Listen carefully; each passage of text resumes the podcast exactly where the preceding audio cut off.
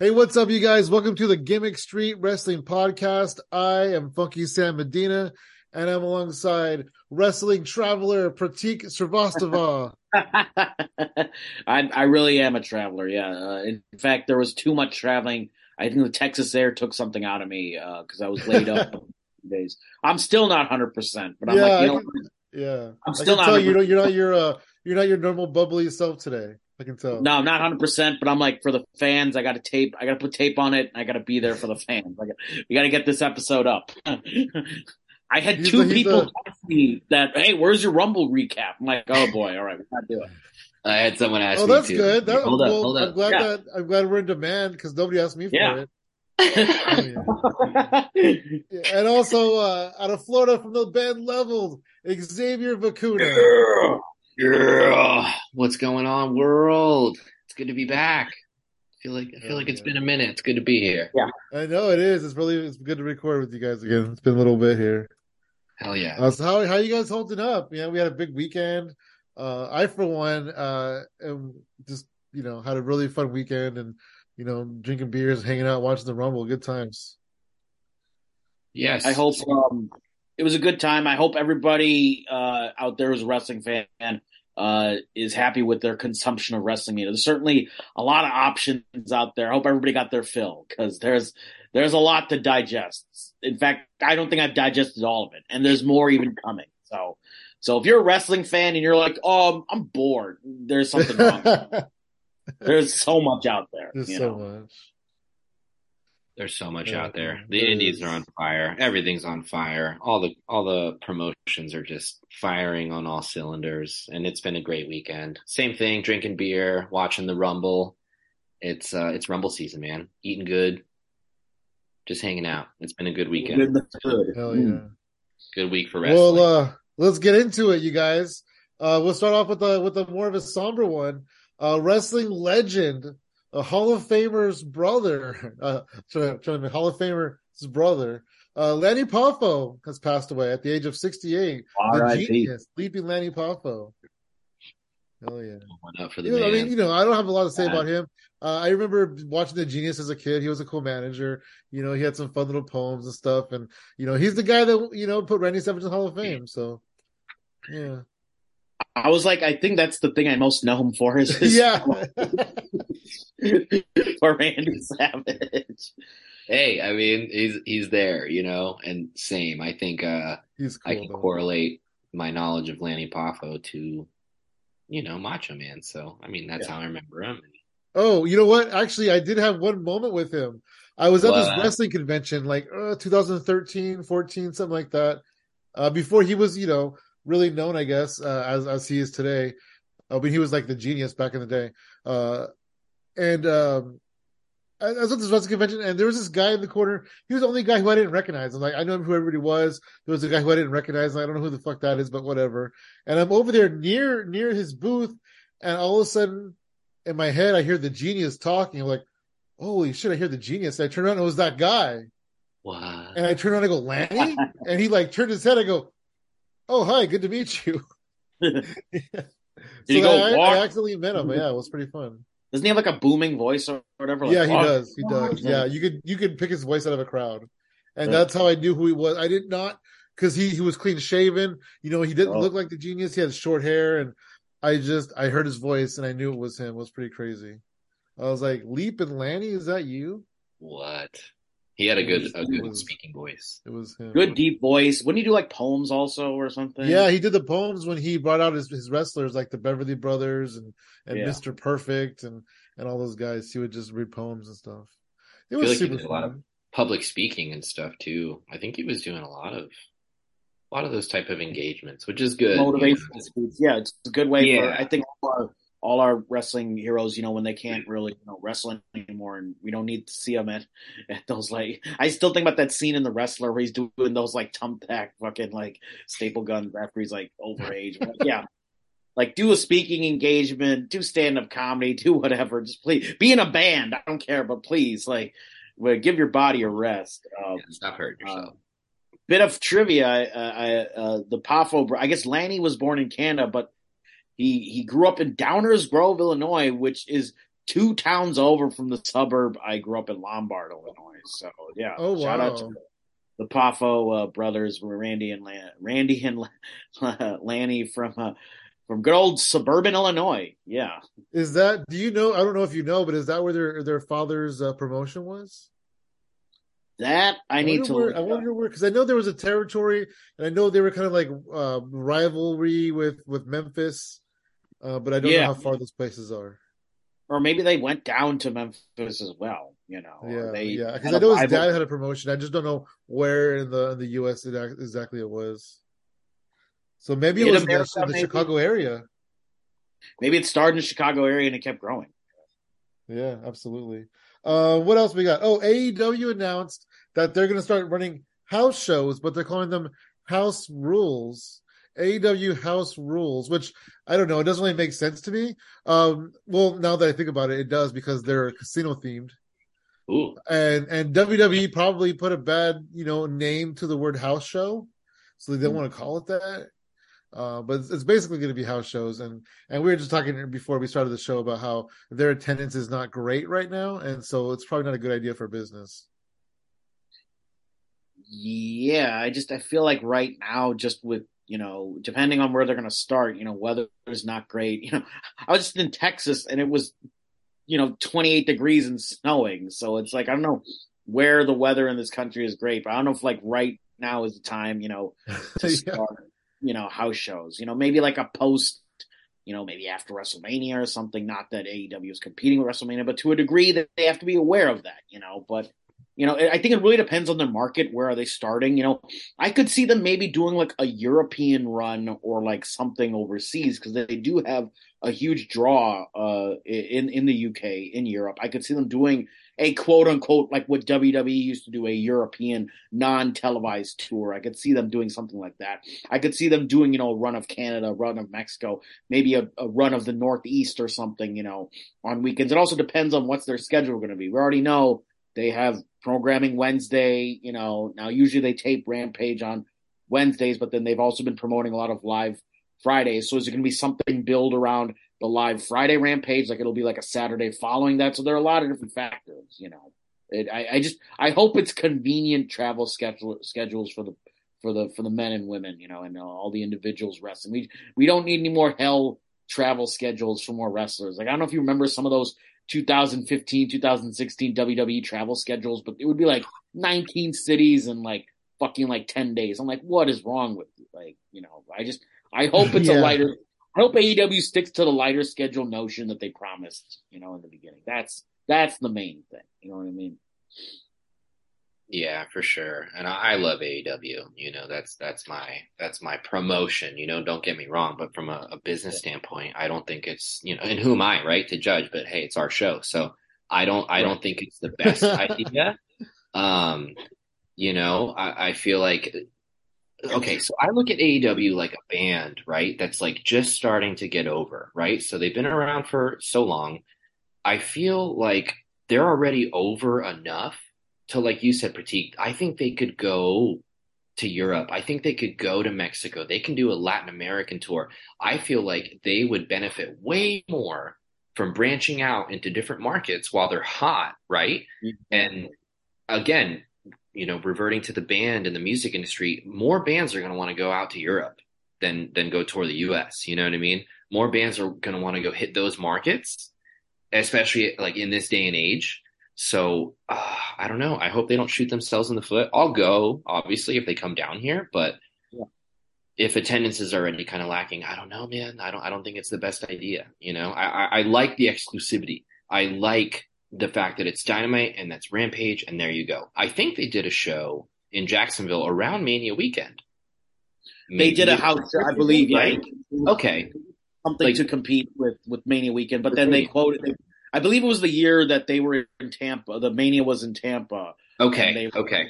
Because they were like, well, we're in Jacksonville. We're not in the same town, blah, blah, blah. But it wouldn't surprise me, especially now that, Cody's gone, because Cody was the one who was real, like, we don't want to compete Mania weekend. That's WWE's weekend. He was the one who was very outspoken on that. If you recall on Twitter, he was always like, no, that will always be WWE's weekend, blah, blah, blah, blah, which I knew. I knew when he left, I'm like, that's going to, you know, so I could see them running a non-televised thing, you know, in LA. I could easily see them doing that, you know, come. Could be cool. I mean, and maybe they'll do something like that. Maybe that's how they kick it off with their. Or at least an ROH show. There's that. Yeah. And that's a really good card. I'm actually, you know, I'm actually figuring out if I want to go to that because it's like, one, I've never seen Samoa. Yeah. I think that was mid-March, isn't it? It's not even like WrestleMania time at all. No, maybe we're thinking of different things. There's one on March 31st that's like literally in the afternoon, and it's timed so that you could essentially do that and then run to. Okay. Well, that's a Ring of Honor tradition, really. The Supercard of Honor, yeah. WrestleMania weekend. Yeah. Is that the pay-per-view? Oh, yeah, it is. I thought that was March 18th or something, but I could be mistaken. Or maybe I'm looking at a different event. There was definitely I could just be thinking about it wrong because I don't know. Anyway, but yeah, I think that they can totally do that. At least have the Ring of Honor show that weekend. Did they say specifically AEW, or are we thinking it's Ring of Honor house shows? Or is it? No, this is specifically AEW. And I just looked up the schedule, and there's only one show announced, and it's in Troy, Ohio.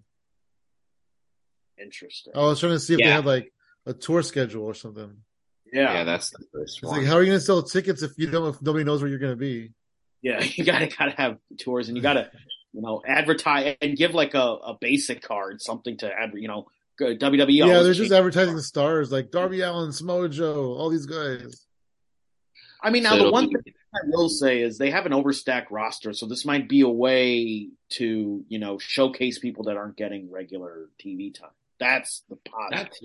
It's not, it's not all bad. Here's my thing. Also, I was talking to my you know, best friends / group chat / wrestling group chat, and we were discussing you know, the live event situation, and I was like, you know what I think would be cool.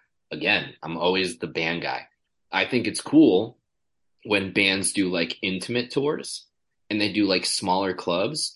I was like, what if AEW ran like, there's a venue in Tampa called the Orpheum.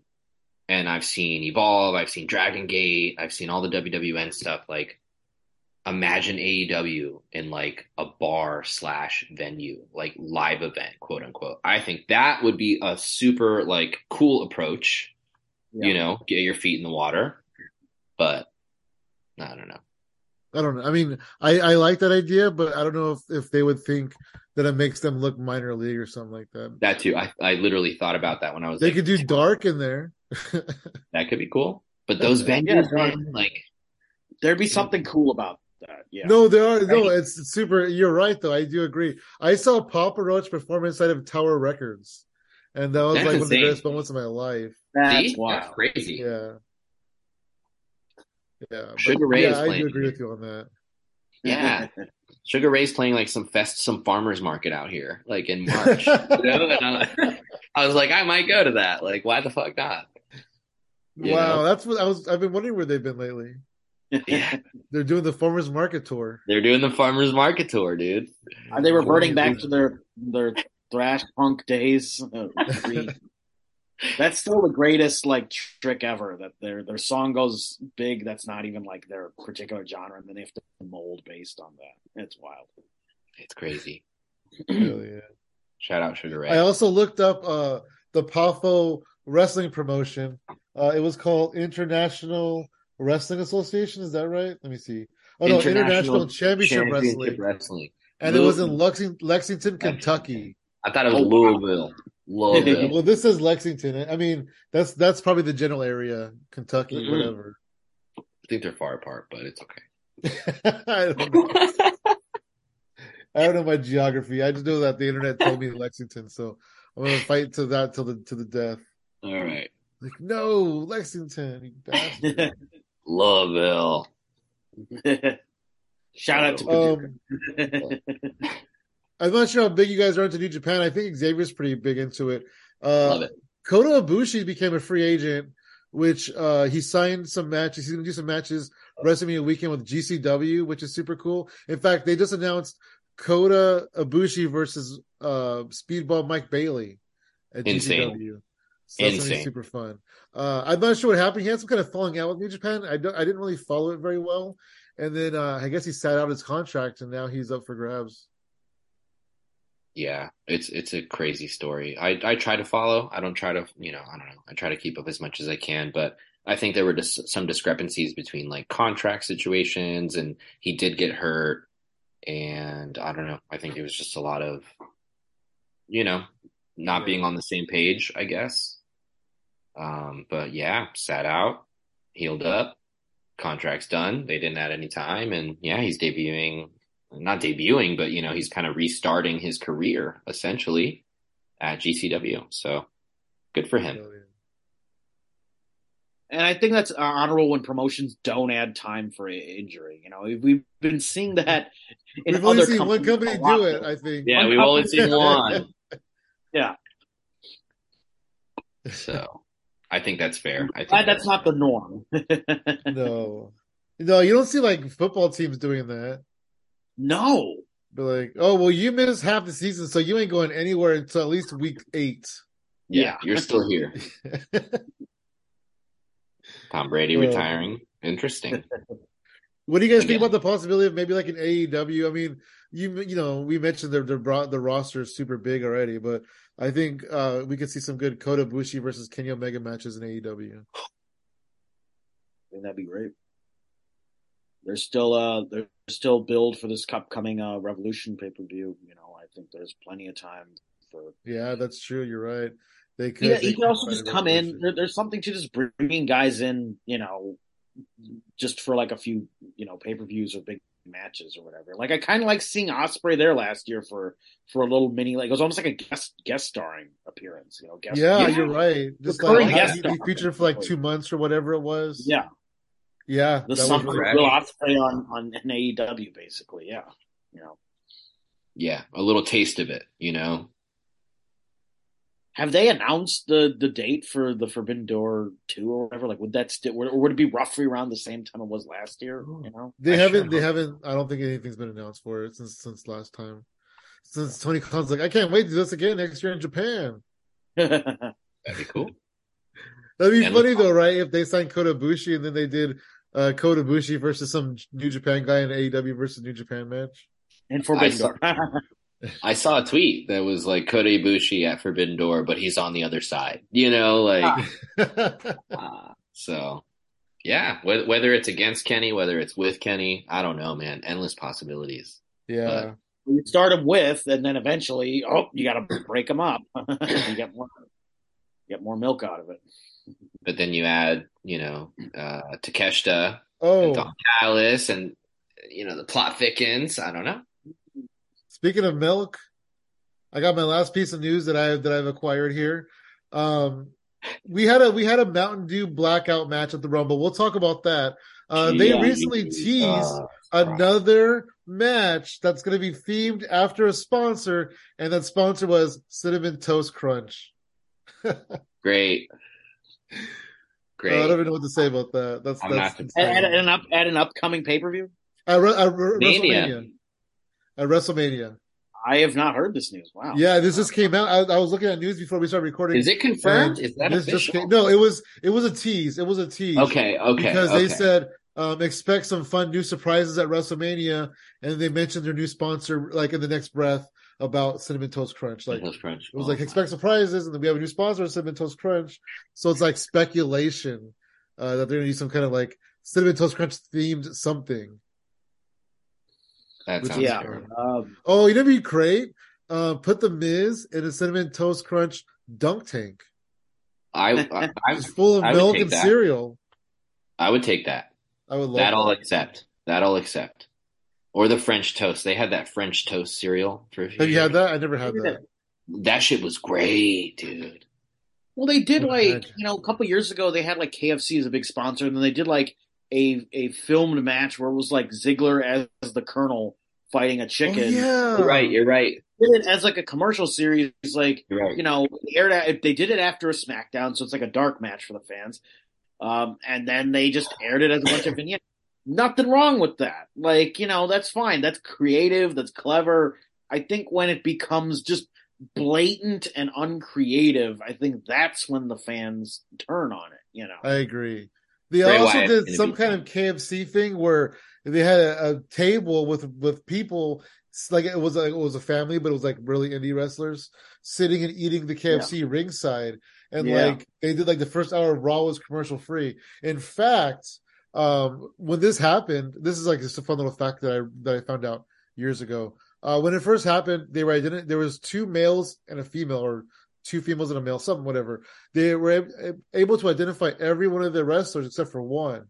And then years later, the fans realized, oh, that's Julia Hart. Ooh, and so they started tweeting Julia Hart with a picture going, hey, look, is this you from WWE? Is this you? And she said at the time she was still with Pillman and Griff Garrison, the Varsity Blondes. And her response was, that can't be me. She's not even wearing a bow in her hair. Which I thought was pretty funny. A pretty funny.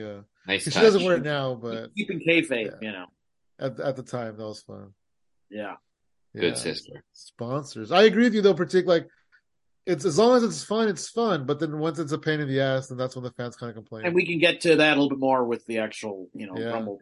Speaking of things that were a pain in the ass, just kidding. Hey, before we get into the Rumble, tell us just about like your journey to San Antonio and like going to the Royal Rumble. Yeah, so we planned it. Me and this guy, Chris Damon. He's a very funny comic. We'll have to get him on the show sometime. So he actually went to all Big Four pay-per-views last year. He was able to hit all the Big Four. We started Rumble last year, so this is actually our second Rumble 2 years in a row. But yeah, we met in Houston. We tried to plan it like a comedy tour. We did a couple shows in Houston. Then we drove down to San Antonio on Thursday. It was freezing black rain on Thursday night. A lot of skidding, everybody. It felt like a level out of Mario Kart. It was pretty wild. People in Texas, you get a little bit of cold weather. People in Texas don't know how to drive. It's still like wild. That right now too, from what I understand. It's still pretty bad out there. Oh, it's terrible. I flew out today from Texas. I want to get back to Chicago before the weather got worse. And by the way, in all seriousness, I do hope everybody in Texas is safe. And all, I don't think I'm making plight of anybody's struggle. I hope everybody stays safe, stays warm.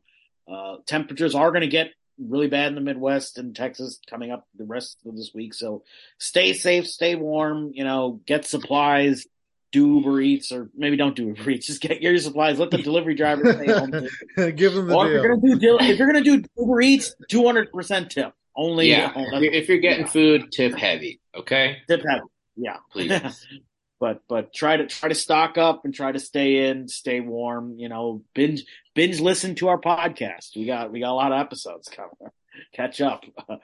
The trip itself, we started in Houston, made our way to San Antonio. It was interesting. We were just thinking about arena prices and all. So we decided, or at least I was like, I'm going to try to eat beforehand. I do not want to spend any expensive Alamodome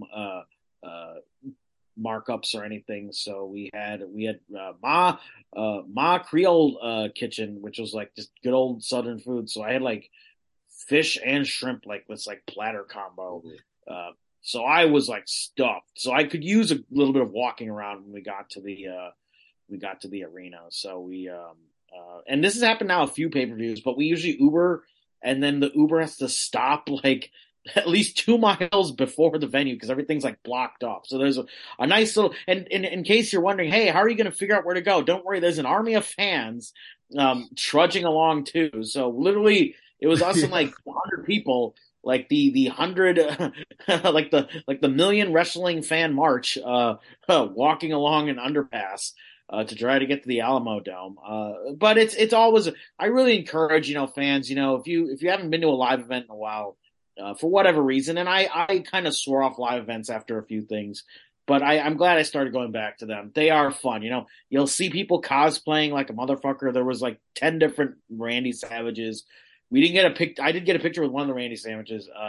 There was a Bubba Ray Devon trio that was kind of cool, which is ironic because Devon just got let go from WWE too. That was even more. I think somebody yelled out, "Where are your release papers?" So fans can be very classy that way.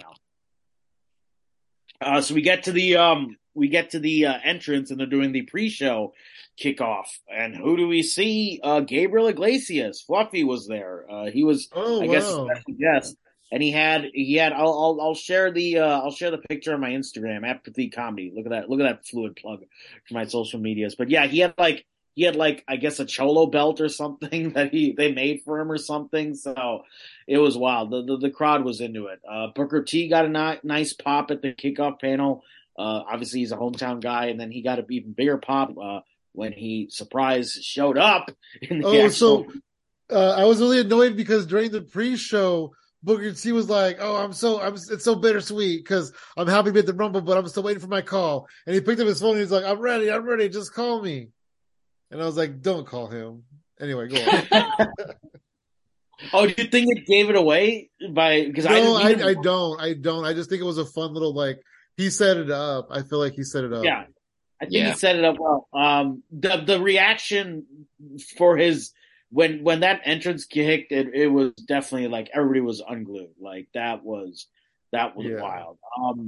So getting into the actual pay-per-view, they surprisingly started right on time. We were wondering what was going to happen because I think SummerSlam started late. Last year's SummerSlam started late. I think last year's Rumble also started late. We had a little bit better seats this year than last year's Rumble. Last year's Rumble we went 300s. This year we comedy's been very good, so we were able to spring for a little bit better seats this year. They started on time. Nice little. I think it was wise that they started off with the men's Rumble match. I think it got people into it. It definitely led to a lot more people rushing to their seats immediately. You know what I mean? I think a lot of people thought, "Oh, we can take our time, get food, get drinks."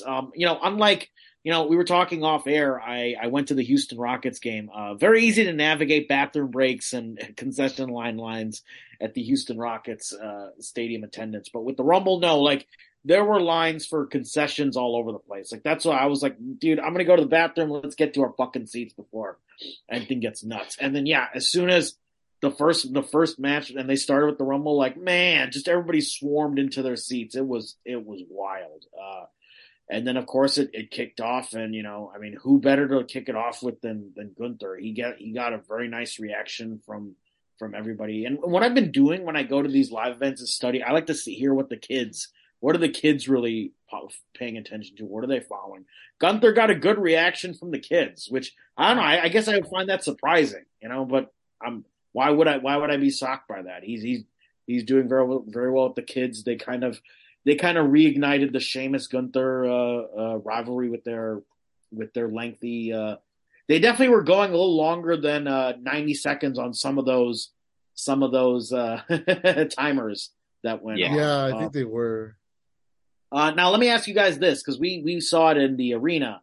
Did the timer for the Royal Rumble say sponsored by Applebee's as well for you guys? I don't think so. I don't recall. So that's an arena Easter egg. For us in the arena, the scoreboard had the big Royal Rumble countdown clock, and it had a big old Applebee's logo on it. It's a Royal Rumble timer. I feel like I would have noticed that and complained about that if I saw it. Same. That's what I'm saying. The sponsorship wasn't enough. And, in between matches and before the show starts, they're inundating you with, Cricket Mobile, Sheamus fighting Cricket Mobile character. Every WWE themed commercial out there is showing up. I think, and I mean, part of me I get annoyed by it, but then I'm like, okay, I hope they're making good money for these. I hope I hope someone's making. I hope Seth Rollins and Becky Lynch are arguing over a Applebee's meal. Oh my gosh, that commercial was so terrible, but it was so good. It's somebody's getting paid. Baby Rue is getting golden slippers tonight. That's fine. So, is that the name of the baby, Rue? I think it is Rue or something. Yeah, I believe that's their name. Wow. But yeah, timer said Applebee's on it. Corporate sponsorship all day, every day. Well, you guys are the product because you're in the building. We're in the building. We're swimming in it. We actually they had a little a. Those step and repeats, where you're at an awards show and you can take a picture in front of a backdrop or something. Oh yeah, yeah. We had a WWE logo and Cricket Wireless was sponsoring it. And then we get there, and there's like a guy just awkwardly standing. I'm like, hey, you mind taking a picture of us? He's like, oh, yeah, it's my job. So Cricket Wireless hired a dude to just stand by the wall to take pictures of everybody. Yeah. So a lot of sponsorship. It's pretty nuts. That's crazy. They actually, there's a thing I was reading earlier today that Nick Khan was talking about monetizing the ring, which people thought meant selling sponsorship on the ring mat. Right, which they already do. They have DraftKings all over. I see that in every corner of the AEW rings, or at least the pay-per-view. The pay-per-view. Yeah, but I don't think WWE. I don't think WWE does it. I feel like Vince was really staunch on like not. Oh my God, Jesus! I literally thought you said Tony Khan. Oh no, Nick Khan. Nick Khan. I confused the cons. Oh, you got conned. You got conned, dude. Yeah, I don't see. You know, you've already. Which, well, by the way, so to get back to the sponsorship, man, I know we're jumping around a little bit, but the ring was heavily for this Mountain Dew pitch black match. You know, I know we're jumping around a little bit, but that logo could not. There was no inch of that ring arena that did not have a Mountain Dew logo on it by the time that match started. It was, I anticipated, you know, oh, they might announce Mountain Dew, or like, oh, they might say this is a Mountain Dew match or whatever. I didn't think it would be on fucking LA Knight's tights or Bray Wyatt's, you know, armband or something. Yeah. Wow. So I did not pay much attention to this match. This match was like blink and you missed it, and I blinked. The worst. But that was the thing, you know, like some people were like going to the bathroom break and then it was over, like within, and then they were still stuck in the bathroom line. You know what I mean? So I think my buddy Chris went out for a smoke. Part of me was like, I was ready to go to a break after the Royal Rumble. And then I was like, oh, it's a pitch black match, and then I had that car wreck curiosity factor because I was not there for the, you know, I don't know if you guys remember a couple years ago in Sacramento the Hell in a Cell Seth Rollins Fiend fiasco. I kind of wish I was there for that whole. Oh yeah, the Hell in a Cell match, it was just brutal, which led to AEW chants at the end. In your backyard, you know, Sam. Yeah. So I was like, if this is a fiasco, I want to be there for it, but I think. What they did was they kept it super short. That was probably the wisest thing they could have done. It was the match, the bell time was shorter than the entrances, to be honest. You know? Yeah, how long was it? I had it pulled up over here. It was like 5 minutes and like something. Yeah, seconds. 5 minutes and 5 seconds. Oh, 5 minutes and 5 seconds of actual match, not counting the thing afterwards where Uncle Howdy. Oh, where he jumped off the thing. And I saw that part. Which, you know. The other sad thing with that match is you barely could see any of it from the seats. You had to go to the screen. Right, you were there. Was it? Yeah, shot? I couldn't. It was definitely, they did it behind, like there was a backdrop on the right side of the arena, so it definitely happened live in the arena, but we couldn't see it from our seats. Okay. I don't think you had to have obstructed seats to see that, and then that's the only thing that you get to see. You know what I mean? Yeah, it was definitely and. So so here's the thing, like the crowd, there was no outright boring or booing chants in my section. There was, though, corporate sponsorship, so there was a lot of that chants. Ooh, okay. Oh, wow, really? There were some yowie wowie chants at the beginning. Again, Bray still he is still over with the fans. He is still a huge merch mover do you know what I mean? Uncle Howdy masks I saw, White Rabbit masks I saw throughout there. Like kids are into his shit. People are still buying his stuff. That Fiend mask belt or whatever is still like a seller on WWE Shop. He is still over. The Firefly cell phone thing, that's still a huge reaction. Which, by the way, that was my first time, you know, seeing that live in arena. I'd never been there for that. So he still gets a reaction from the fans. The fans are still with him. They want him to let them in. They just don't want corporate sponsorships. They were not a fan of the corporate sponsorships. And then the match itself was whatever. Yeah, it was too short to really be reviewed. Yeah, the table spot where like the light bright beads came out at the end, like that was kind of cool. Oh, that was It was like, it looked like somebody took a bunch of packaging peanuts and just sprayed them glow in the dark. Yeah, it was just light bright. Or, I think Chris Damon called it cosmic bowling wrestling. That's what but yeah, way too short to be reviewed. It's sad. Like the three non Rumble matches. Well, you know, I guess the main event that went long, but like both Alexa and Bianca and Bray and LA Knight, those two matches went shorter than the entrances for some of the other matches. Like, it's insane. Like, Bray had a long entrance. Some of the Rumble entrances were long. Roman's entrance at the very end, one of the long, I think it was almost like 18 minutes. Yeah, they said that Roman's entrance surpassed the time of the Mountain Dew match. It might have surpassed both, because Bianca Belair and Alexa Bliss got 7 minutes and 35 seconds.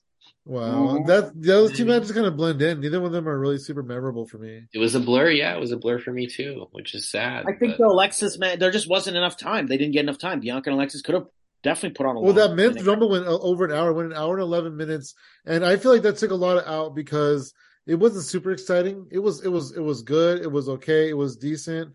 But I feel like that match, it just kind of drug and it felt like it lasted forever. Did you guys really feel that from the TV? Yeah.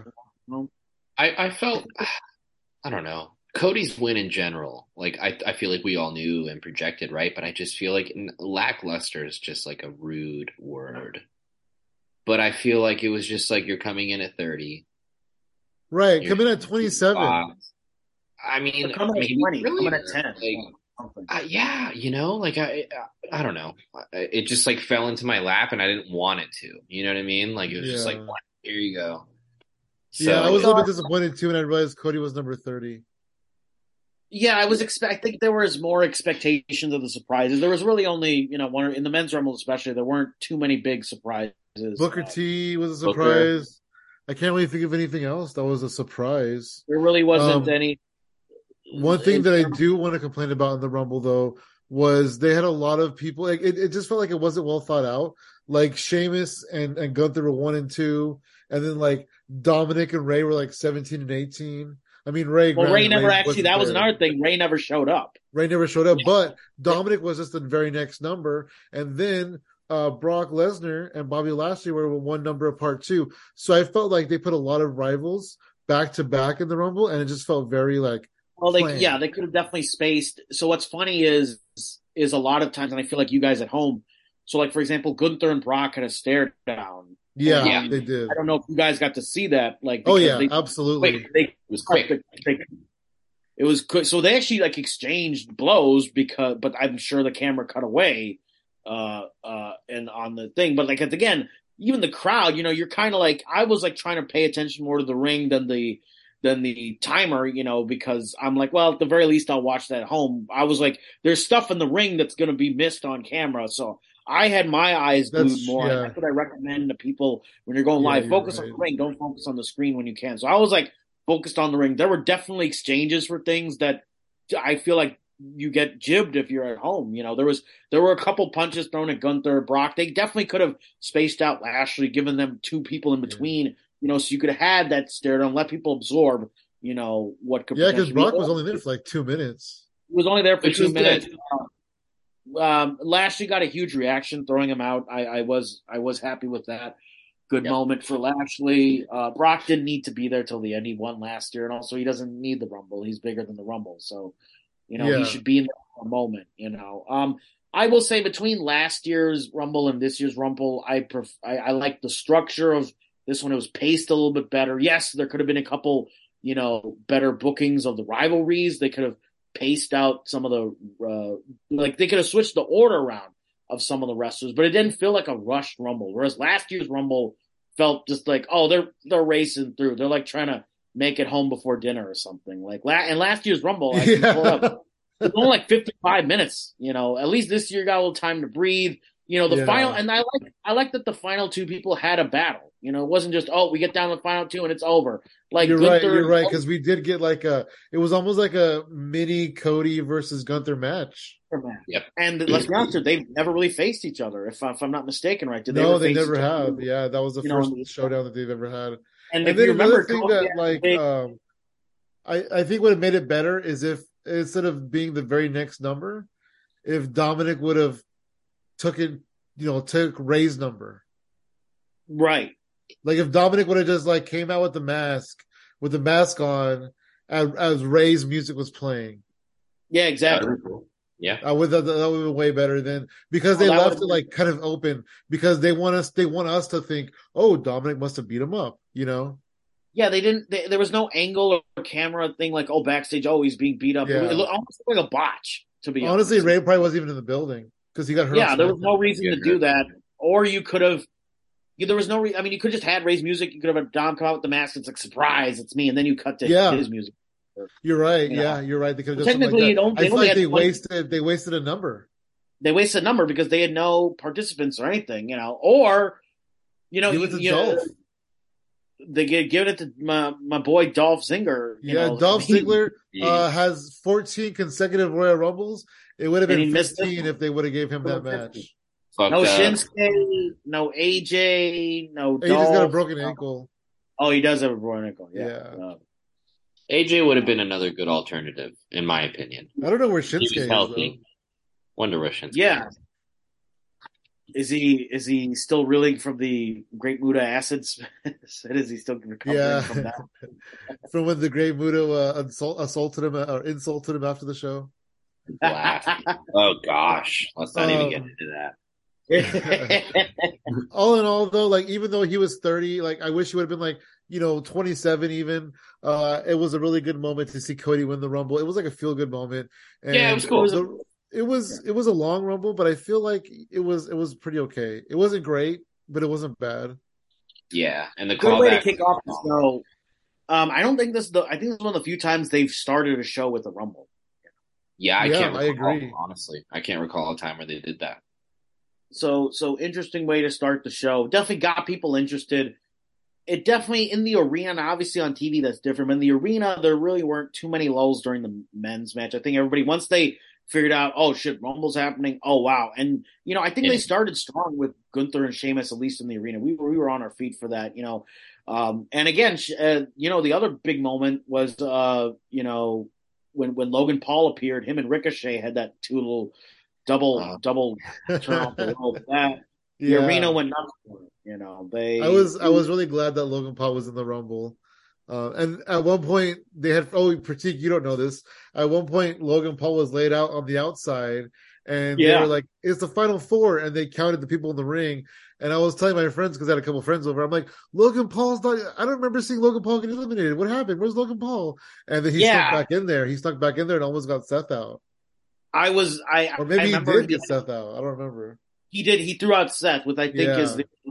I think that's going to be the rivalry. Seth Rollins versus Logan Paul at WrestleMania. Setting it up, which frankly, good. I think we had enough of the Seth Cody trilogy for a while. I think we need some distance on that. They can always come back. The callback was enough. I feel like the final. I don't know if it was final three, final four, whatever. Whoever was left, I know it was Rollins, Cody, Gunther. So I think that's enough. Yeah. Like, give me a little. I think that's what's exciting about the Rumble is you have like old feuds happening. Sheamus, Gunther, but at the same time, Cody, Seth, you can ignite a new feud. That to me is the beauty of it. You can test feuds. You can have heels fight each other. I think that's great about it. It's, to me, it's one of my favorite events of the year because it's full on anarchy. You don't know who's going to be in. You don't know who's coming out. It's like a car wreck, basically. People are turning on each other. People are fighting each other. You wouldn't think would fight each other. It's great. I even a bad Rumble is still a good Rumble. So I was very much a fan. Yeah. I mean, you can't go wrong. Like a few moments I liked the Judgment Day. They kind of dominated for a while. Yeah, that was fun. That was really more fun. Edge got a good appearance. Edge had a good appearance. Gunther had a performance of the year, man. Yeah. They really did a good job highlighting the newer stars on this. I think Ricochet really shined. He had a couple good spots. Gunther looked amazing in this, performance. A lot of people were really impressed with it. And again, you have a lot of casual fans coming back to the product around Rumble season, so it's a good showcase for someone like Gunther. I know a lot of people are like, "Whoa, who's this guy?" Yeah, he didn't look winded at all, and he was in there from the beginning. So man, good for him. And let's see, we had the Mountain Dew match. We don't really need to get into that. We had the women's match. Bianca Belair defeated Alexa Bliss 7:35. That was like they kind of blended in. I didn't really. It was a blur. I watched it, but I don't really remember it very much. Same. The match itself wasn't that technical. I expected them to. I wish they had gotten more time. I think they can put on an actual match. Did they do any storyline Bray Wyatt stuff? So that was the thing. I was expecting more of that. So basically, she lost, and then they aired a vignette of like the playground and the old stuff.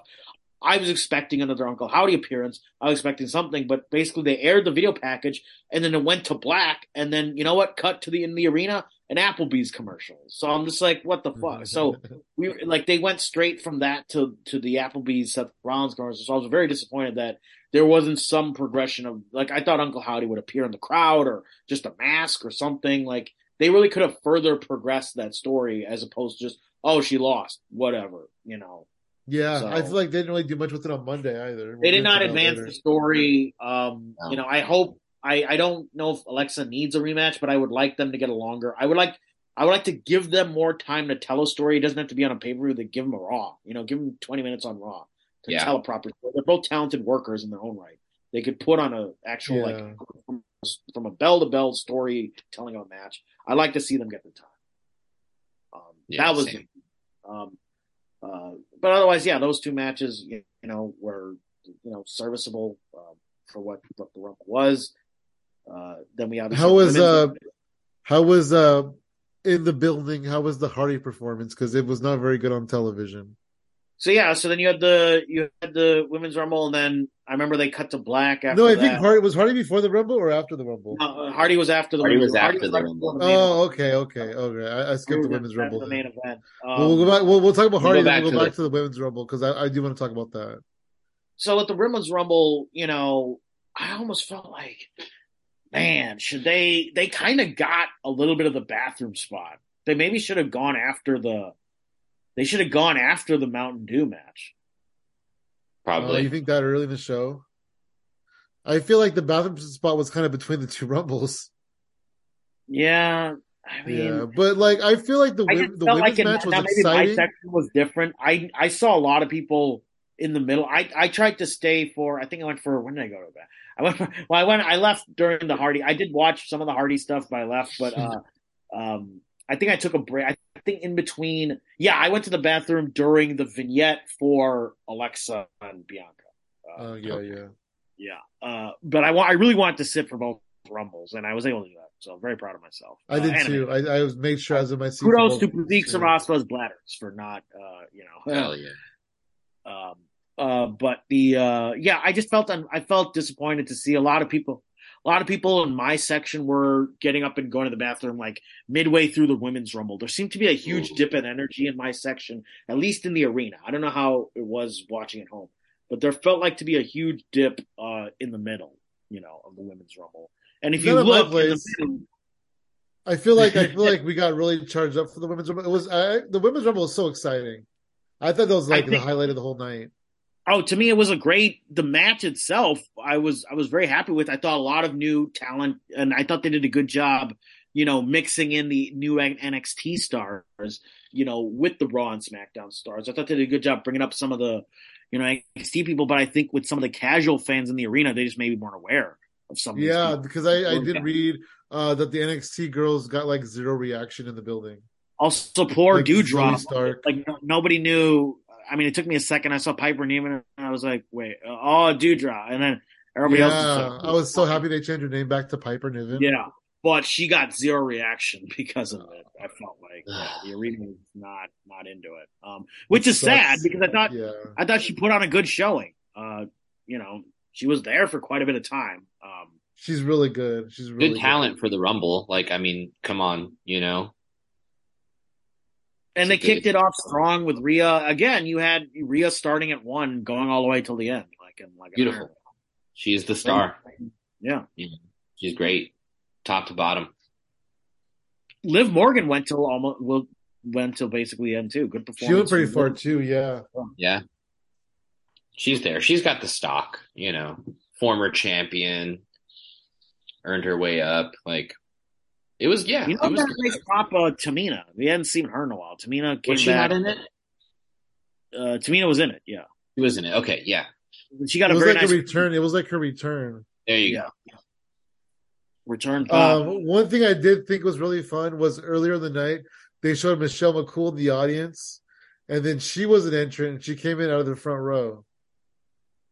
Yeah. You know what's funny is we saw that. We're like, wait, wasn't she in the audience? I remember Chris was telling me, wait. Right, audience. Me too. Wait. Yeah, when her music hit, I was like, and wait, you know what? Everybody started yelling around us when they heard her music. They were like, everybody around us started yelling Lady Taker. So that should tell you the crowd. This is in Texas. And this is they're all yelling Lady Taker. So stomping grounds. No, Mrs. Calloway. Mrs. Calloway. Good spot for her. What was funny was I had this idea that, they're probably going to make Pat McAfee an entrance. He's going to come from the announce table. So they did do like an from the audience entrance, but it wasn't who I was thinking. It was Michelle McCool. The first time it was out of the audience, I believe. You know what was interesting? Pat McAfee also, they announced him before the Men's Rumble, and that was the first thing of the night. He could have just appeared as a Rumble entrant and then after the Rumble gone on commentary. That's true. He could have. You know, I miss Pat McAfee. I think he was a great announcer and a great commentary. But his commentary, now particularly, you didn't hear this. His commentary at the Rumble was atrocious. He was talking about so many irrelevant things, and we just kept laughing at what he was saying. He kept saying championship, and everybody in my house would laugh when he would say championship. And it was just, he was saying things, and we were looking at each other going, what is he talking about? Why did he just say that? And everybody's like, what was his reaction when Lesnar got eliminated? Oh, the alpha male. You know what he likes to call Lesnar, right? The alpha male. Of our species. Yeah. You know, Lesnar apparently got some backstage heat because he flipped that referee over the guardrail. But I mean, Eddie Ortega is a former wrestler. I think he can handle himself. He can handle it. Also, it's Lesnar. He's going to come in a little stiff, right? What are you going to do? Like, let him do it. It was a great reaction, and then Lesnar nuts backstage. And then when he when he attacked Corbin, everybody went nuts. Oh yeah, I was so happy about that. It was good. It was good. Give him a 2 minutes. It's we talk about moments on this show. It's a great moment. Like no one likes Corbin. Yeah, get out of there. Kofi moment where he hit the chair and then he tumbled into the ground. Was that a work or what I think happened was he was trying to save his ass with the chair, but and then Pogo his way back. He just spun, and he wasn't expecting to roll. Velocity, good and old. At that point, you can't really. You can't. That's two Kofi misses. Two Kofi misses in a row. Yes. So yeah, that's why I didn't know. I remember when he did that. I'm like, no, not again, not again. Right? If you go back and listen, you'll hear one man with a beard yelling, not again, not again. But Kofi's getting older. He's not as agile as he once was, you know? Yeah. But that again, are they working us, or is he working us? I don't know. That 2 year work. That's a 2 year work. Or maybe he'll miss for like 5 years in a row. And then I will be like, Kofi, you don't have it anymore. And then he'll do it. There's always next year, Kofi. There's always next year. Or maybe make it part of a storyline. You know, he is the NXT Tag Champion. Make it part of it. You know? Yeah. Back to the Women's Rumble. Number 30 was a surprise return. Nia Jax. Nobody's happy about that one. She came to the ring. And all the women surrounded her. And she goes, I dare you. And then they did it. And they got her out. What'd she get? Yeah. A reaction? What was that? She got, I mean, it was just like, whoa. It just got, a lot of it was like just shock. Like, whoa, they let her vaccinated axe back. Because, like, you know, she notoriously wasn't back. When I saw the girls crowding her, I'm like, they want to make sure she doesn't come near him because she's not vaccinated. But anti-vax Nia Jax. Anti-vax Nia Jax. Yeah, Nia Jax. Oh, that's a good gimmick for her. Yeah, dude. No, you know what was most surprising is she used to tag with Tamina Snuka, who was in the Rumble earlier. Why would you eliminate Tamina before Nia Jax appeared? They could have easily had a rivalry or moment or something there, like her past rivalry. They've done it, though. They've done it. I thought that was dumb that, you know, they've had all this like, we got to keep the rivals near each other. And then lo and behold, a really good rivalry, and you throw it out the door before Nia Jax appears. So I thought that was a little bit of poor planning. It felt like a one and done appearance, you know. And she has merch now. Does she? Yeah, they released merch for her. She's on bad. WWE. Yeah, say she's my bad. Hole. Then it's my hole. My hole. Do you guys think she'll be the bloodline? She should replace, maybe a year ago. Replace Sammy. I don't know. I suppose she could be there as an enforcer. You know, there would definitely be. Does she have rivals? There's unfinished business, of course. Her and Becky could have a program. You know. But you know. Do we want to see her? No, nobody wants to see her. Do we need to see her? I was just saying, when she entered the ring, I was just saying, please don't hurt anybody. Please don't hurt them. Exactly. You're gonna have to address that. I think in some way there's gonna be some, you know, there's real heat that she has. If they want to do anything with her, I'm more thinking of like, well, we have the chicken shit. Let's turn the chicken salad. She's here, so let's play off the real heat and get a couple rivalries out of it. You know what I mean? You know, she's here.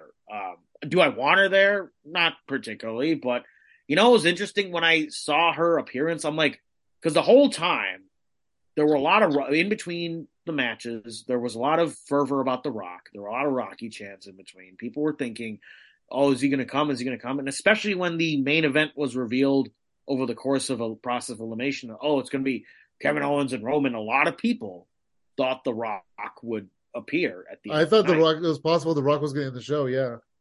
So I was like, oh, maybe The Rock's going to appear. And then when Nia Jax showed up, I'm like, oh, is she showing up tonight in support of her cousin making his return too? Little did you know. I saw a meme that said, the Samoan we wanted, and it showed The Rock, and it said, the Samoan we got. And Samoan we got was not, yeah. Oh, man. Yeah, it was a good Rumble, though. I really enjoyed the Women's Rumble a lot. That's one of my favorite Rumbles, I think. It's a good Rumble, and again, I like when I felt like the last few years the Rumbles kept getting rushed. I like that both of them went over an hour. You know, yeah, I think it did. Yeah, right. You're right. We can order some of the numbers a little bit. We can change some of the times when the timer goes off. But for the most part, at least it didn't feel like, oh, we're just rolling through the last 10 people aren't just coming out every 30 seconds. You know what I mean? So right, you're right. I preferred from pacing point of view. I preferred the Rumbles the way they went these past 2 years. Also, I liked the way the last two got that final moment together. Whether it was Asuka blowing in the face of Liv, you got those final moments. That was an incredible ending.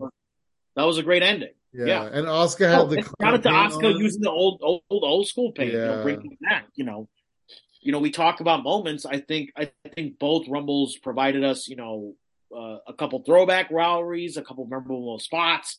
You know, some new rivalries established, giving us hints of what the Mania card can be, which is the point, you know. So I was happy with both of the Rumble matches itself. And then one thing that we didn't talk about was that aisle, though. I like that long aisle. Yeah. Yes, it just felt really fun for the Rumble because it was so far, you know. Good cardio. I was making the joke that by the time somebody gets halfway to the ring, the next person's going to come out, so there's always going to be two people walking out at some given point. It was hard to, from our vantage point, I would sometimes try to look and see when they were coming out. It wouldn't be until they were halfway down the crowd where I could like get them or film them. You know, it was a lot of heads of people to watch over. You know, but you know, yeah. Long entrance ways. That's not an abnorm for good old WWE. I still remember that Mania 33. Like where it was like a huge, just long, straight shot. That was a lot. I like the turn. For some reason, it's appealing to me. I like it a lot. Yeah, it was cool. It looked cool. Yeah. In pictures. I was like, oh shit, yeah, that's cool. It really did. We had a main event, you guys. Roman Reigns successfully. How long was the match? You guys had that pulled up? I probably have the bell time, not counting storyline drama post bell. The only the bell 19 bell was minutes, 15 seconds. Roman Reigns successfully defended his championship against Kevin Owens. It was a fun match, you know. I mean, I essentially, you know, Roman Reigns beat the crap out of him, but it was a fun match. There were a couple of good spots. The match definitely felt a little shorter than 19 minutes. It didn't in the arena. It felt a little shorter. It felt quick here. Again, between the promo, there was just so much build up to that. You had the vignette that aired. Well, then you also had the Hardy performance. Don't forget right after the Women's Rumble, the lights went dark. They also did like a promo thing, like, "Hey, come down to the." come down to the concessions and get a T-shirt, 25% off, blah, blah, blah. They did? Wow. Because they didn't want people to see. They actually had to, like, take down ring ropes and set up a stage for a two-minute metal performance.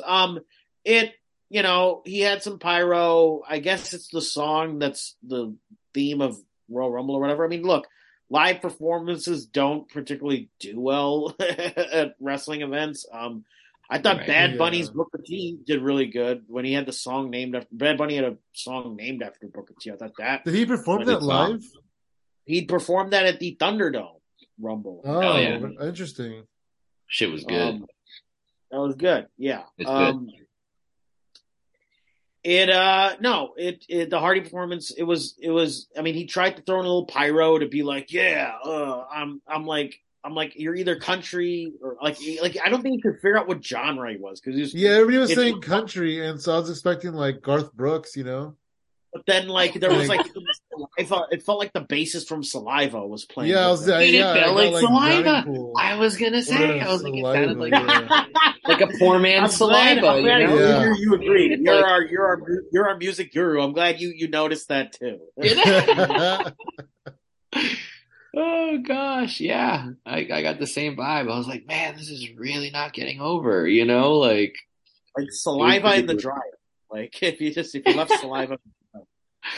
Because I think Saliva played at WrestleMania, 18, 19, and it was dope, you know, but that was the time. For Batista, you know, right? I don't know. 19 was Limp Bizkit. I remember now. 19 was Limp Bizkit. WWE's favorite band, Limp Bizkit. My favorite band. I have a 4-minute. If you listen to Nick and Sheila's Kid, my album, I have a 4-minute song track about Limp Bizkit. It's insane. So Motorhead played at X7 and 21, bringing Triple H out. POD played out Rey Mysterio 22 in Chicago. Wow. The Biscuit played Sasha Banks at some point. At 32, yeah. The same year he was inducted into the Hall of Fame. Didn't Alice Cooper come out with Jake the Snake or something? Like WrestleMania 7 or something. Yeah, 7 or something. One of those years. I don't remember that. And I believe Saliva was either...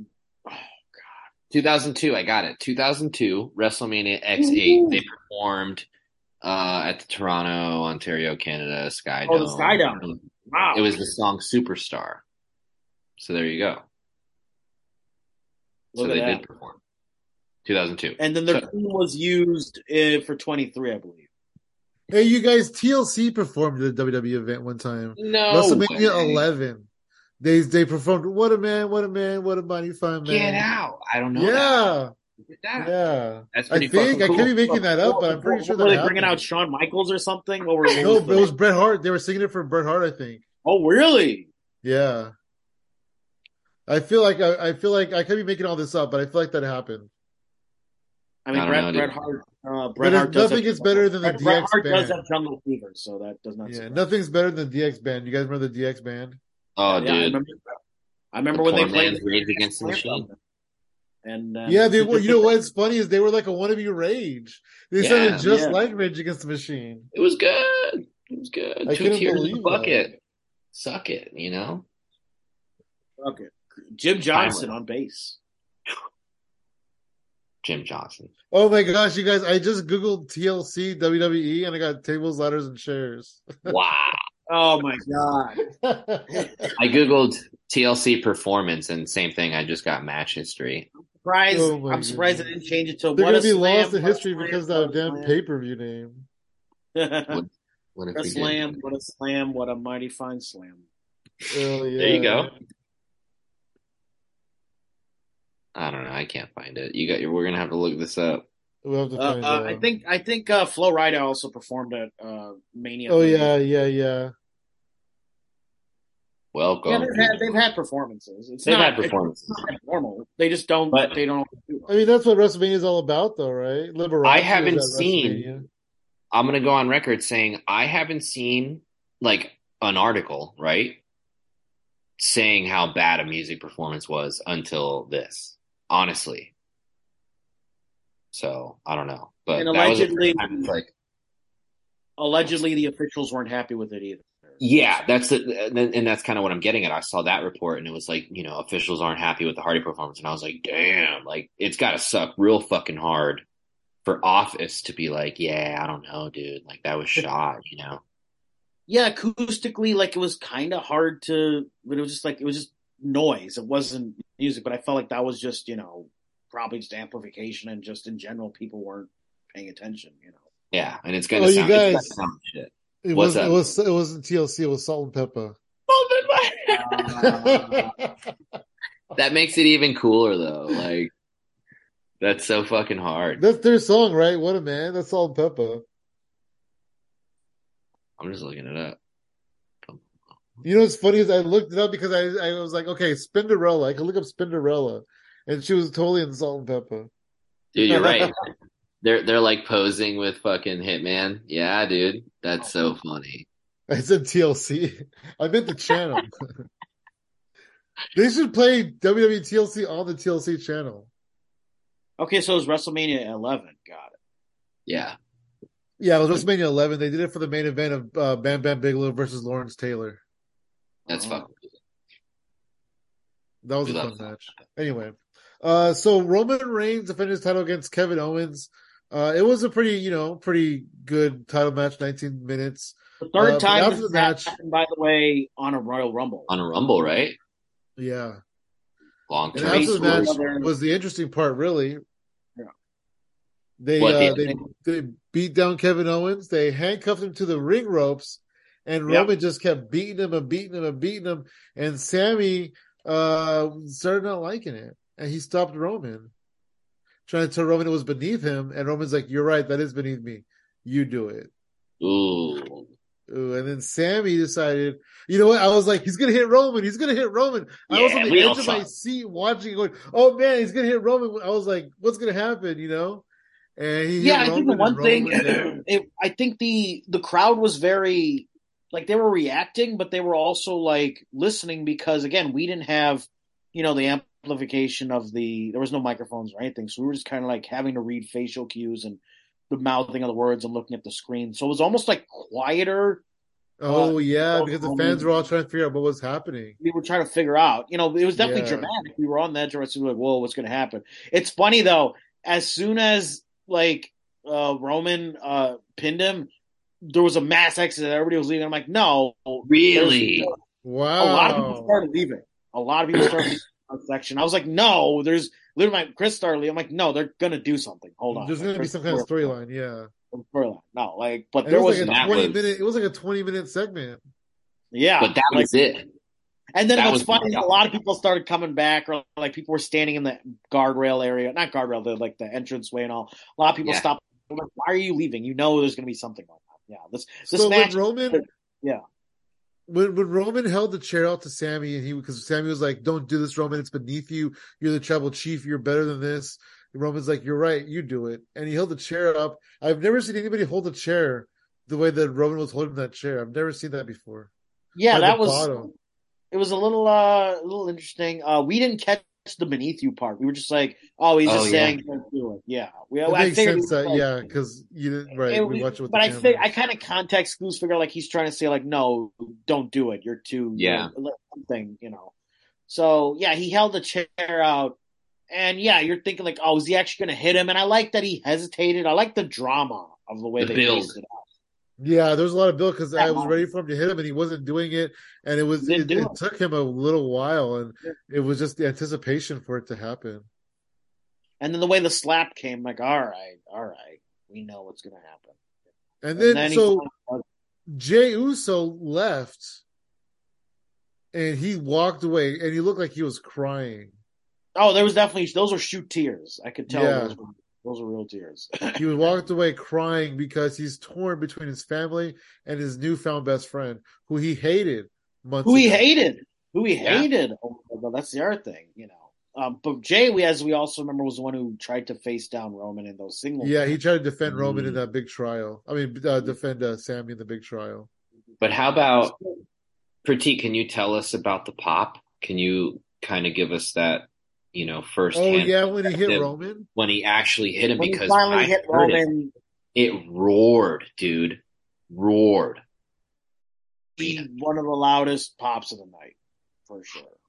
The place came, and whoever was still there, whoever believed in the drama, believed in the story. You're going to watch it back and look at the audience while that's happening. You know factions are going to break up sometimes. You know people are going to turn on people. But the way they deliver things, and championships change all the time too, but how they deliver it, how they show it, how it's going to happen, that's a different thing entirely. So the way they demonstrated this drama, all the months of buildup, all the chapters, it really was a story. There were so many chapters, layers to this. You know, a lot of people are arguing, oh, Cody should have closed out the Rumble. But to me, this was the biggest storyline of WWE as of late.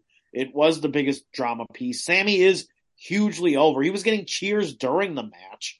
You know, he was getting cheers from for Saudi Arabia. You know, I still remember when they went to Saudi Arabia, they were cheering for Sammy in Saudi Arabia, a country he is not allowed to go to, and they wanted him there. I think this has been a big year for him. You know, so, and again, we've all loved and known him for years. So good on Zayn and Owens for getting these big main event matches now. This is great profiles to their career, and for Sammy to get this face pop reaction like this. It's high time for him to become a face again, and I think this was an organic turn for him, and it was great. So Sammy Uso no more. Sami Zayn returns, and lo and behold, I was thinking like, oh, he should have like a T-shirt where it's like Sami Zayn again. Lo and behold, that's a new T-shirt that has just come out. Yeah, they did. They came out with that new T-shirt. Yeah. So it's he got exactly and again the imagery. Again, I know everybody mocks Kevin Dunn, Bucky Beaver Teeth or whatever, but the way they shot Roman like tearing off the lay pedals and throwing it on to Sammy as he's over the carcass, it looks like something out of a horror movie. It's perfect. It was great. You have Kevin Owens. Kevin did a great job too. I hope he got a big change. Just crucified like a martyr, handcuffed. What's with Rumble and handcuffs? It's been a years. Yeah, no, it was really good. Arena was just unbelievable. And again, and of course Roman. Somebody turns on Roman and uses a chair too, which Roman's already used to people turning on him with chairs. It's another for the back, right? Call back. The Shield. Call back to the Shield. It is, in the back and everything because he was behind him, just like Seth. I feel like. This night, with what happened, with everything that we're gonna see, there's no other way this night could have ended, other than like in sheer horror, right? Sami Zayn and Kevin Owens are like dead in the ring, and good night, everybody. Yeah, that's the main thing. Like it was just like everybody was shit. Quiet. It was like a funeral walking out. Everybody was like, all right, because somebody when they so if you stayed till the end, you saw like Sammy get up. They kind of tried to dim the lights because they didn't want you to see, but like there's a picture of Sammy getting up and like there was a nice funeral. He was like leaning on the top rope, I think, in the picture. Yeah, there's a nice little like golf clap for him as he got up. Owens too, but they of course were no selling because they had to show they were injured or whatever. But very quiet on the way out, quiet ending to the Rumble because you're kind of in shock. It's a horror movie. You say it felt like a funeral at the end. And the funny thing about that is I read online that after the Rumble, Sammy and KO went straight to an airplane and went to Jay Briscoe's funeral. Wow. Yeah, I read that too. Wow. Yeah. They went straight from the Royal Rumble to the funeral. That's great. They were able to pay respect. Yeah. Yeah, good friends, man. I have to go back and watch. Did Kevin have a J armband on during the Rumble? I don't know. He probably did. I don't recall either. I know they had armbands on during SmackDown. Yeah. Very warm for Rumble. I was not. What do you guys think is going to happen on SmackDown? Because Jey Uso it looks like he's quitting the Bloodline. He said, "I'm out." Which, by the way, great acting job from Jay between the trial of Sami Zayn on Monday at the Raw 30 and his acting work, the tears that he shed on Saturday at the Rumble. He's been doing great work, just great emotional. And again, him getting up and refusing to turn, that got a big reaction too. People forget. Him getting out of the ring, people are like, yeah, okay, he's not going along with it. Yeah, good ripple in the story. I didn't expect that whatsoever. It had shades. We could potentially. Oh, go ahead.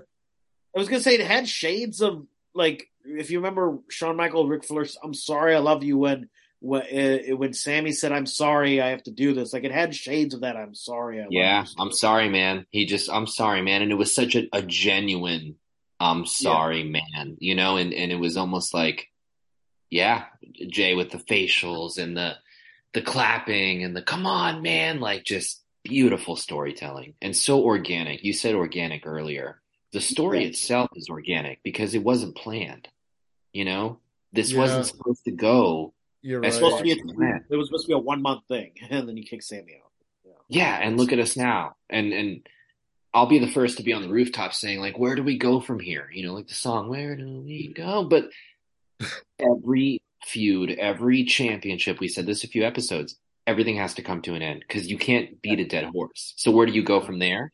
I don't know, but it's a really good possibility. Like, you know, like, there's just so much that can come from this storyline at this point. You see Roman and Sammy at WrestleMania. That's the real question.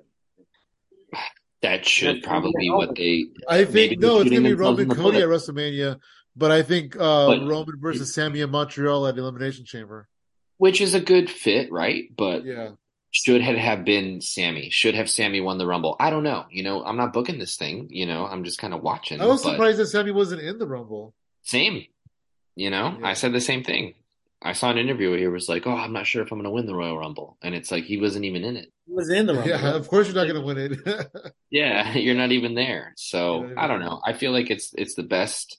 It remains to be seen what will happen. But, you know, I do think that Sammy is more over than ever. And I think fans want to see him beat up Roman. You know, they want that final, you know, conquer the final boss, like a video game type of thing.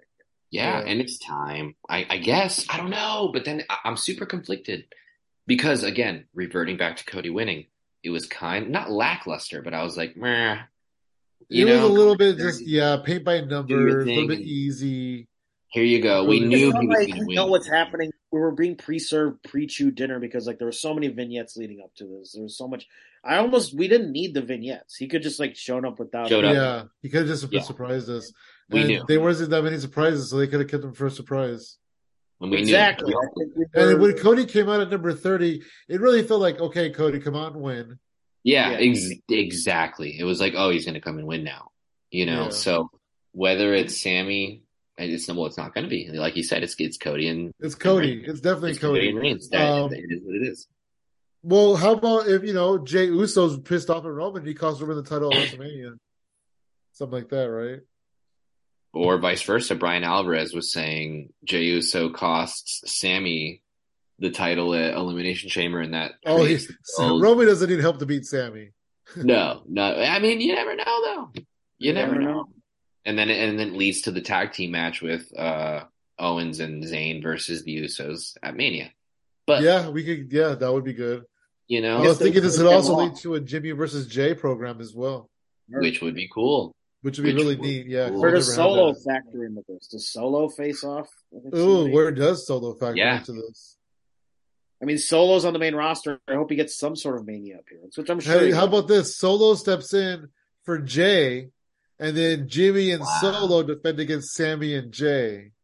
Yeah. I would watch that. That would be cool, yeah.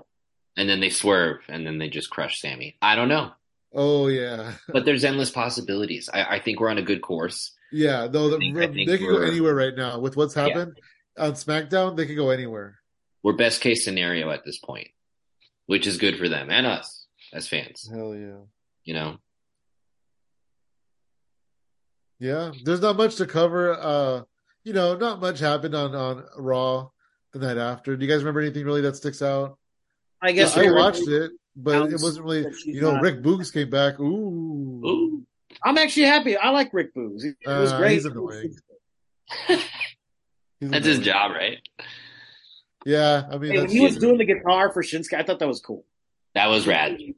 Yeah, Shinsuke needed a mouthpiece, if you will. You know. Yeah. One thing about Raw that we could take away was they announced the Elimination Chamber was going to be for the U.S. title. They had qualifying matches, and so far, Johnny Gargano, Seth Rollins, and Bronson Reed have advanced to the chamber. which is pretty neat, I guess. Should be cool. Yeah, time. I think it could be cool. Could be okay. And then the second chamber is going to be the women's Raw title, #1 contendership.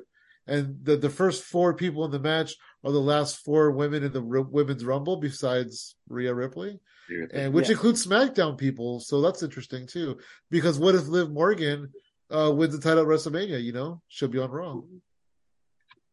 Well, the draft is coming out. That's true, too.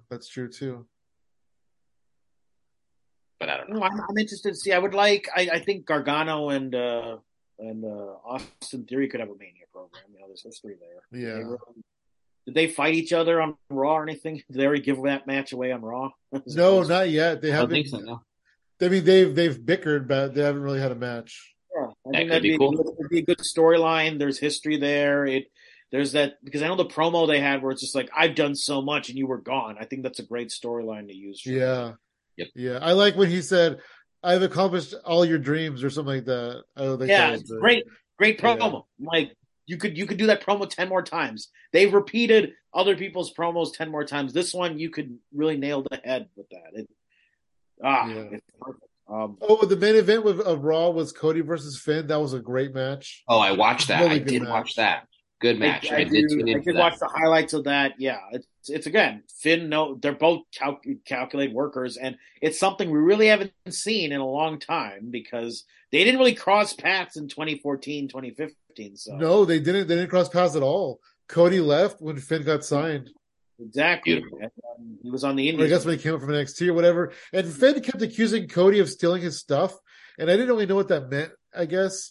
But the announcer said they were talking about New Japan and the Bullet Club, I guess. Yeah, without saying it, I guess. Without saying it. Well, no, the announcers literally said New Japan and Bullet Club. Oh. Yeah. They literally said it. And that's how I guess that's what he meant. That's a Triple H move. That ain't a Vince move. Definitely not. It's cool, though. Definitely not. And I guess Rhea Ripley is not facing Bianca, which everybody thought was going to be, Rhea Ripley, Bianca. Yeah. You know, I was really touched. You know, I'm not a big Charlotte fan. I don't like Charlotte at all.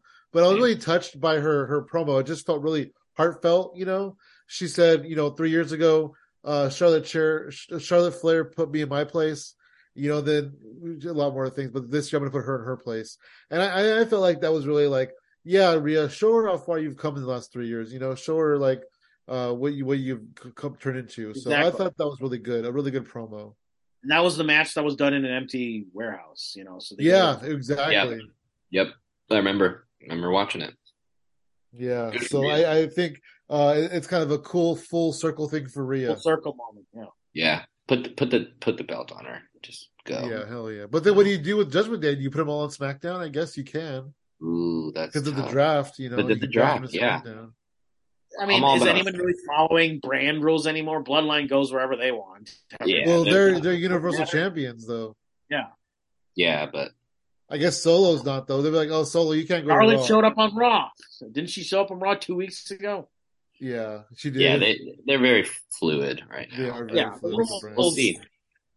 The rules. We'll see if we get Rey versus Dominic at WrestleMania. I mean, Dominic beating up Rey before the Rumble, I guess that kind of sets it up. Right. Unless Rey's really injured. Unless Rey can't perform, you're right. Hopefully Rey's okay. February, March, April. Yeah. He's got some time. Hopefully. Hell yeah. All right. Well, we've got hella long, so you guys want to wrap it up here? Yeah. Stick a fork in it. Put a fork in it, tie it all up, ship it on its way. Do all the fun stuff. One more question for you, though, Pratik. So by the time you left, after the whole angle happened, after Sammy got up and he had a golf clap, would you just leave there? There's no crowd or what? No, there were still people that kind of waited, you know. And then also the Alamo Dome blocked off a couple doors, so it was just basically kind of harder to get out. It was definitely like a bottleneck. It was hard to just kind of move. So and then I was trying to grab, my buddy got me a Rumble cup. I was trying to grab a program because I actually like how the WrestleMania program last year had they had pictures from the old WrestleMania. Ooh. And like they had all the Hall of Fame inductees and they had the old ones too. So it was a nice little retrospective. So I'm like, oh, the Rumble will probably have that too. I end up buying it. There's no past Rumble mention. It's just the current roster and all. So thank you, WWE Store. The program was a little cheaper than the Mania program. I'll say that. Well, that's good. I had to pay for a Rumble bag because it was raining out. I had to pay for a Rumble bag. So I had to pay $10 more for like a bag to put my. Oh, like a canvas bag? Like a reusable bag? Yeah, it's a reusable bag. That's cool. Hell yeah. It's not terrible. I'm not knocking WWE. I thought you were paying $10 for like a paper bag. No, I believe it though. I believe it. Yeah, I believe it too. Like, can I get a bag? Yeah, $10. $10. Yeah. A lot of Hardy masks, or a lot of Hardy T-shirts and Uncle Howdy masks. Wow. Somebody was saying, Hardy T-shirts, really? People were into Hardy. They were selling Hardy T-shirts. Yeah. Wow. They were selling Hardy T-shirts. They did the same thing last year when Bad Bunny appeared at the Rumble. They sold Bad Bunny T-shirts. Wow. Afterwards. A lot of people were saying the wrong Hardy went to prison. Ow. Whoa. Oh, gosh. All right. Well, you guys want to go ahead and plug your social media so we can get out of here? Yeah, at Pratik Comedy on Instagram. I'll post some pics from my Rumble trip. So I have to do Valentine's Day in Chicago because that's where my girlfriend is. So if you're in Chicago, you get to see me at some shows. Hey, I'm actually going to be here for a week. So it's the Blame It on Valentine's Day with my girlfriend Chicago tour. I have a bunch of Chicago dates. My LA dates, my updated LA dates for February also are on there. Also, I will be working with my roommate Sammy Obaid at the end of February. We're doing some shows together. All that info at Pratik Comedy, pratikcomedy.com. Also the link to this podcast. Support this motherfucking podcast, everybody. Well said, Pratik. Well said. You can find me, Xavier, on Instagram at Lord Xavier. You can find me on Twitter at Xavier Venom. Smash the link tree. Listen to my music. Listen to this podcast. We have a show, my band Leveled, this Saturday in Margate at O'Malley's. Tickets are available until tomorrow, so buy them, or else you have to buy them at the door. Hell yeah. Ooh. Buy them at the door. Hey, what's up? You can find me at Funky Sam Medina. I have a show in April. I don't really have much coming up, but you can find me at Funky Sam Medina and everything else at Hypothetical Comedy.